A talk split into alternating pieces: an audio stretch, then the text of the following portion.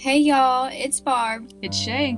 We're here to talk about a murder that's gonna knock you off your feet. So giddy up, y'all. This is gonna be a wild one. Good day, everyone, and welcome back to another episode. Whew, it has been a week, and I honestly have a hard follow up with Shay's episode this week covering the most voted case by you guys. Jeffrey Dahmer is so well known, and many people know his story, and now I am treading along in her footsteps from Monday. I'm gonna actually try and keep this one short and sweet and also not so gruesome. We gave you a really tough one um, this week, maybe the most gruesome yet. So, For sure. yeah, so I'm gonna do my best to to not go gruesome, and we're gonna talk more about like the investigation, which we didn't in Monday's case. But with that being said, awesome job, girl. But how are you doing today? Thank you. Um, I'm doing good. Uh, just glad to have that case over with and recorded and everything. And I hope you all like it. And how are you, Barb? I'm doing good. Ready for the weekend, as like I say every Thursday, but it's still so true. Um, I'd like And to. it's and it's a holiday weekend. Yes, yes. It. Yes. Oh my God! I did. I literally just noticed that. Yeah. Yes. We have Monday off. Yes, and this is actually the first episode in September, so another month down with you guys. Yay! Yes. Um, real quick, I'd like to remind everyone you have another opportunity to vote for September's voters episode, and I will have the great opportunity to cover it for y'all. The voting poll will be up on Facebook as of like yesterday, September 1st. Remember, we have shirts for sale that are brand new and other merchandise as well.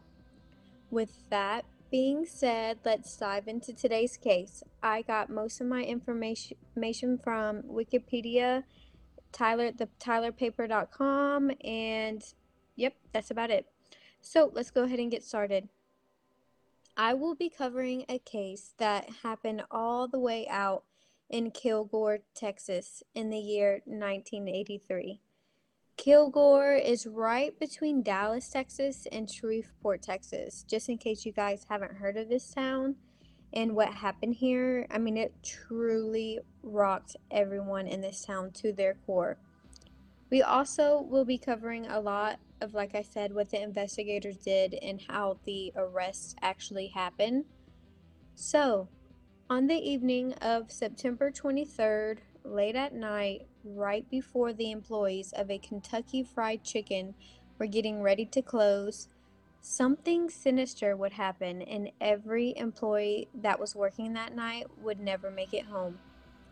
I know we like to cover some backstory of our victims, but there just wasn't much online while researching. I don't know if that's just because the families didn't want to make that known or if it was the news or the investigation people themselves. I'm not too sure. But the innocent employees that were working during this night shift were David Maxwell, who was 20 at the time, Joey Johnson, who was 20, Monty Landers, who, who was 19, Mary Tyler, 37, and Opie Hughes, 39. Now, some research shows that Mary, Opie, and Joe and Joey were all on duty that night, working on closing up shop, while David was there visiting while off duty. So he actually, I believe, worked at KFC as well. He was just there while he was off. And Monty was there just visiting a friend. Sometime between late that night and closing at 11 p.m., perpetrators would walk in and kidnap them at gunpoint because Mary's daughter, Kim, who showed up at 11 p.m., I'm assuming to pick up her mom from night shift, noticed that the restaurant's door was wide open. And when she walked in, there was blood stained everywhere on the floor. So, this is when she would hurry and pick up the phone to dial 911, and police headed quickly out to that scene. As they searched the building, they noticed everyone was missing. So they set out a huge search party to look for the victims. And the very next day, their bodies were discovered by a man who was an oil field worker, and their bodies were lying in a brush covered oil field lease right off of Walker King Road in Rusk County. I believe this location was roughly about 10 miles from the Kentucky Fried Chicken itself. Hold up. How did they get that many people 10 miles away? So, I I mean, just if you're listening at this far into the the, the episode, you could pretty much kind of assume that there was going to be one more than one person who kidnapped all of them.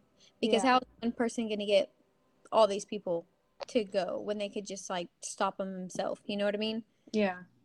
So, as the police came to investigate the scene and take their bodies, they made note that four of the bodies were found in one area and all of their heads were facing north and their bodies were lying face down. About 50 yards away, they found the fifth body, who appeared to have been killed the same way, but I bet you're wondering why the killer or killers would have killed this person separately. Why? Why single this person out? Well, during the autopsy, it was confirmed that this person was raped and killed, whereas the other four did not have any sign of forced sexual interaction with someone that night.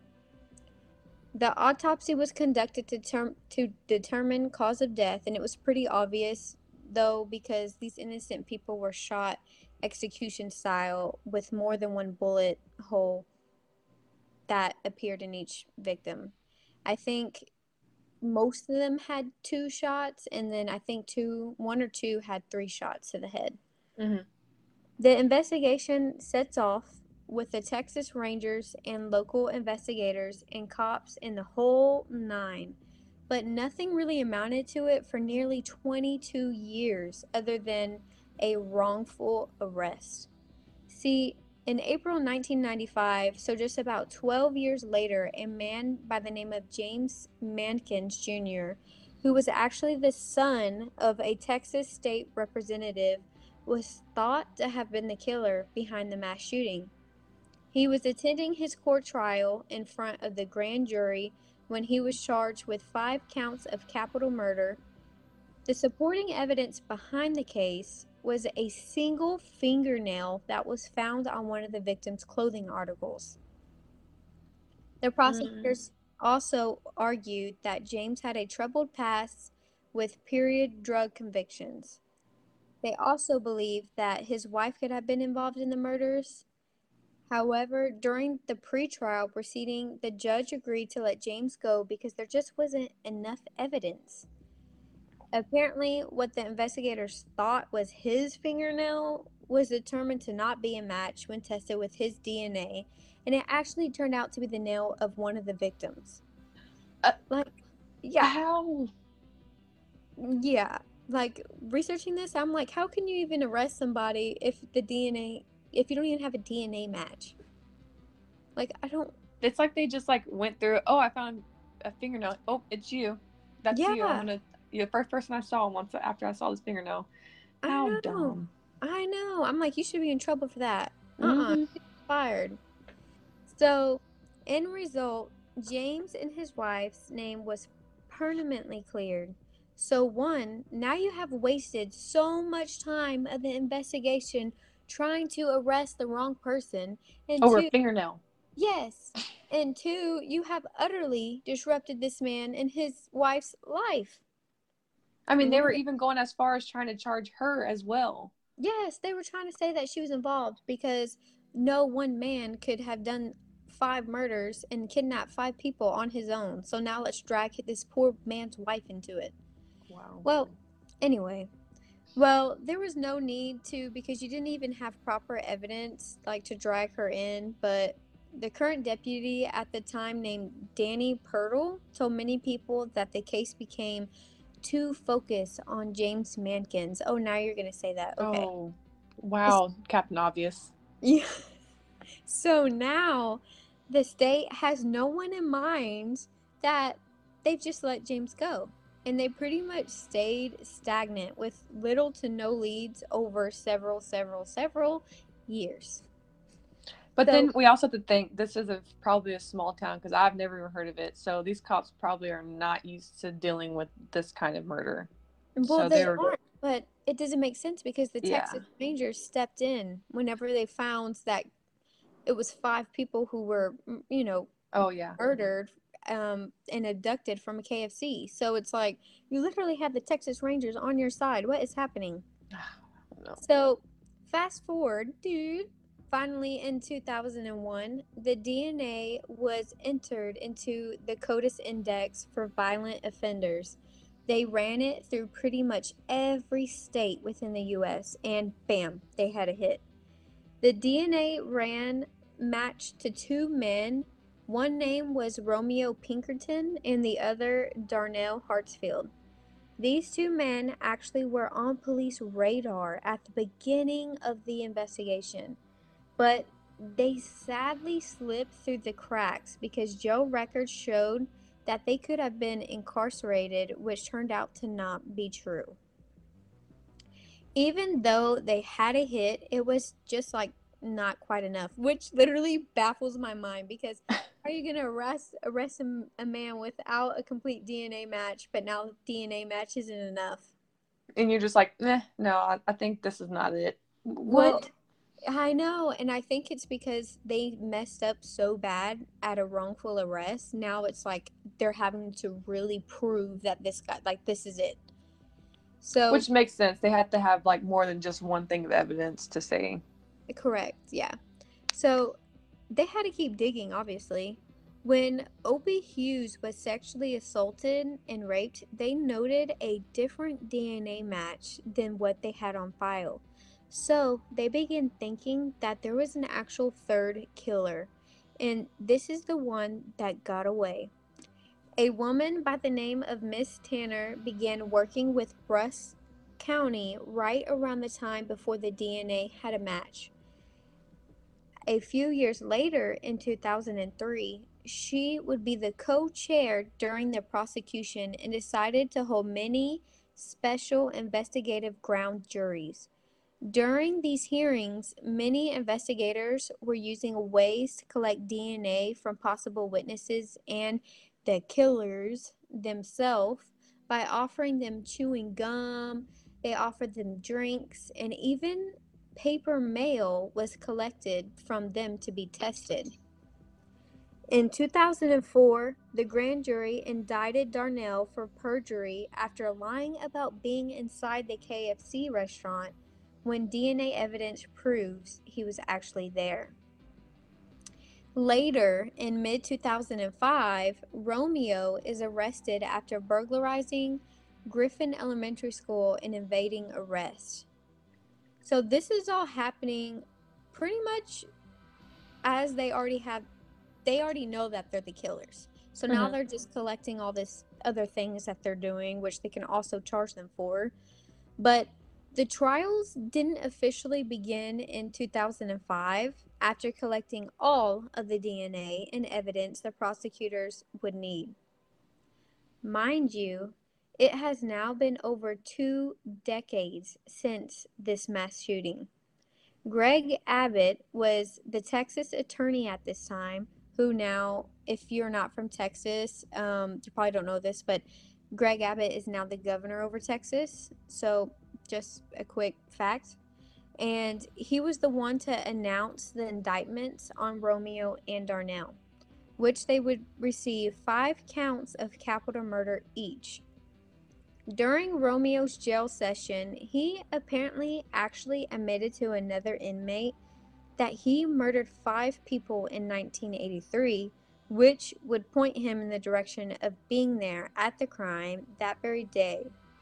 Mhm. His trial began in 2007, but just two weeks later, he was already facing the death penalty, so he decided to plead guilty, which would get him five life sentences in prison instead.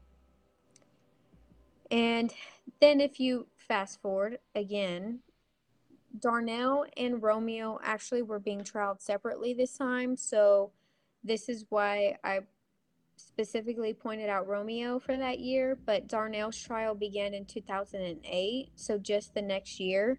And he was also found guilty and received the same sentence as his partner five life sentences in prison. Which, after all of that, I'm glad, but like, how old are they at this point? Like, you, like, they've lived a whole life. What do they care about now, you know? Yeah, um, I don't know how old they are. That's actually a really good question. I can assume that they're not young because it took 30 some 30 something odd years to figure out who the killers actually were. Yeah, and you think they're like in their 20s or 30s to even do something like this. yeah, exactly. So they're probably over 50 for sure. Um, if they were 20 at the time, and they probably were even over 20. hmm So, I don't know. It's pretty sad that again, the system fails because they were on police's radar at the very beginning of the investigation, but false documents were shown saying that they could have been incarcerated at the time of the killings. Well, if they could have been, then there's a possibility that they weren't. So, wouldn't you then think, let me look into them a little bit further, especially if they were on your radar? Yeah, obviously, if you would know if they were in prison or not because it would be documented somewhere. Yeah, that's what I don't understand because it's like, what is a could? Like, how is there, how do you not know? And if you didn't know, why would you not figure it out? Yeah. I don't know.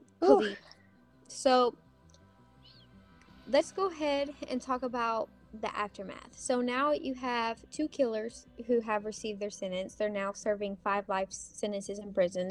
There's probably not a chance to parole, not with that.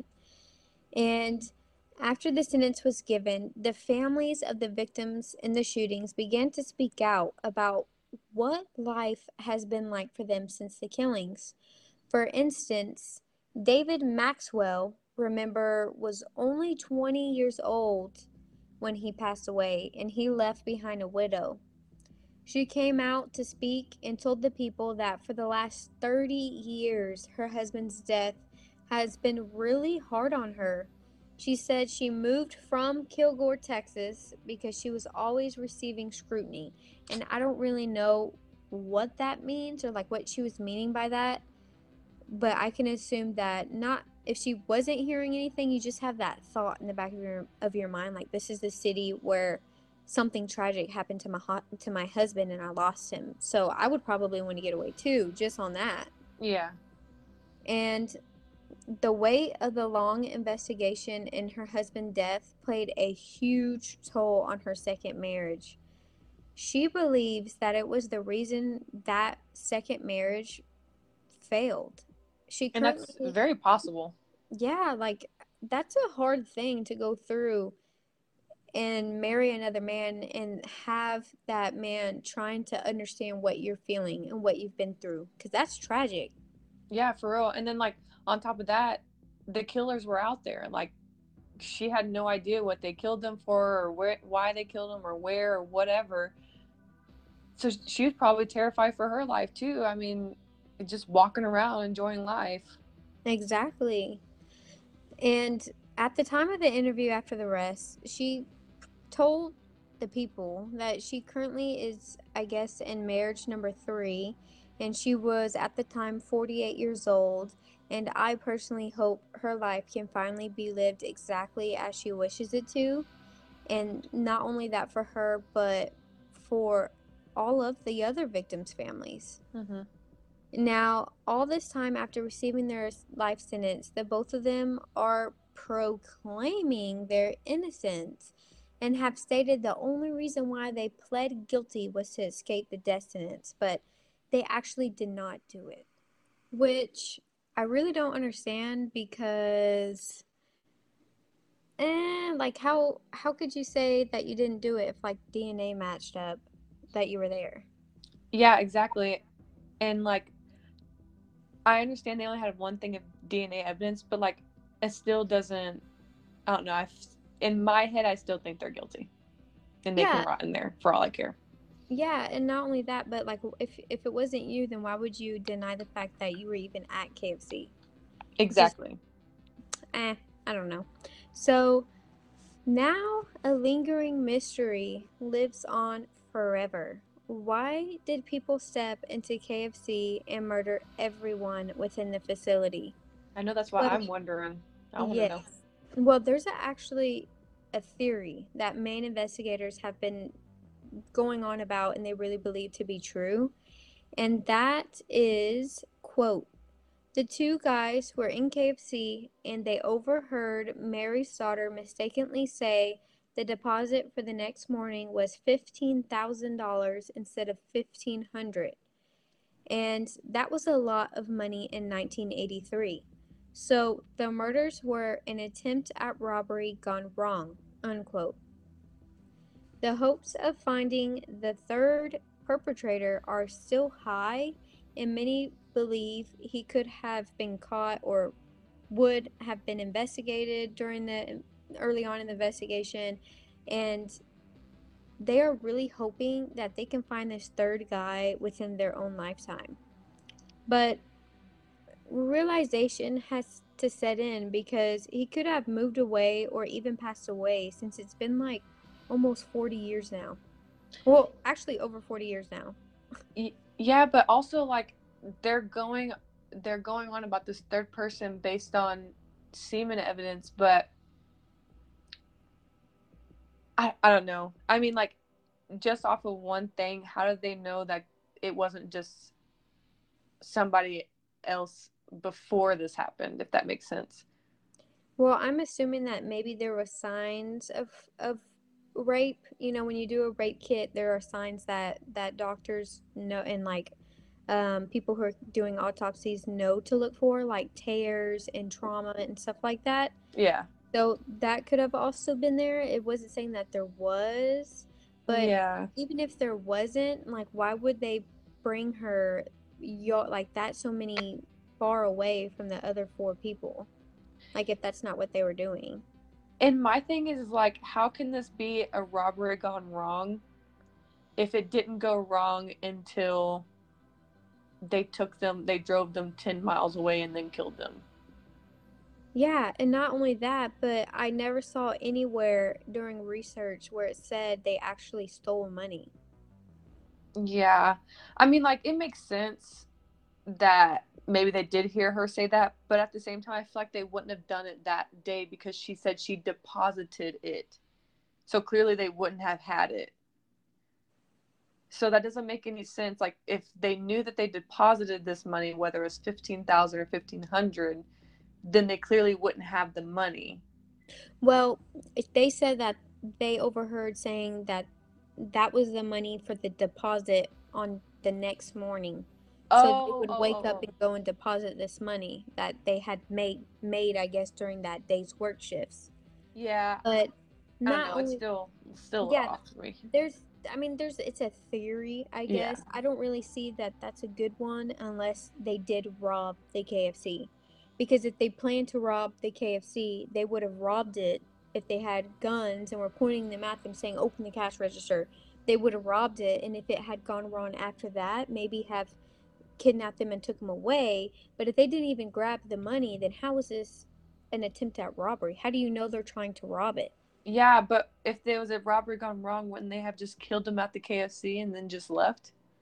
Yeah, exactly. I think this was deeper than that. I think Yeah. this was a mass shooting motive. I think that uh, I don't know what it was, why they had to bring it out. I mean, most even mass shootings, you don't abduct the people in the building. You just, unfortunately, just shoot them in the building. So I don't understand. Like, it's just so many thoughts and theories that they have.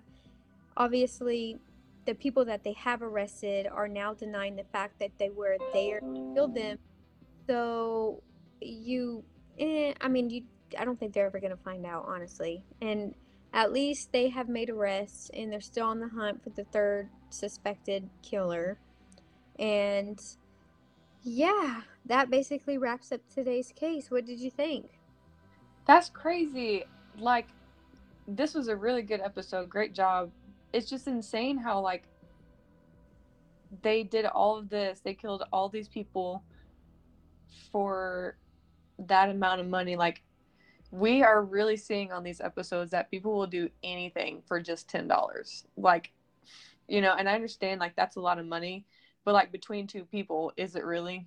Like when you're having to split it, or three people, even if there's three. I don't know. It's super weird. I feel like there's more to this case because I feel like kidnapping them and killing them execution style is more personal than a robbery gone wrong. So, I don't know.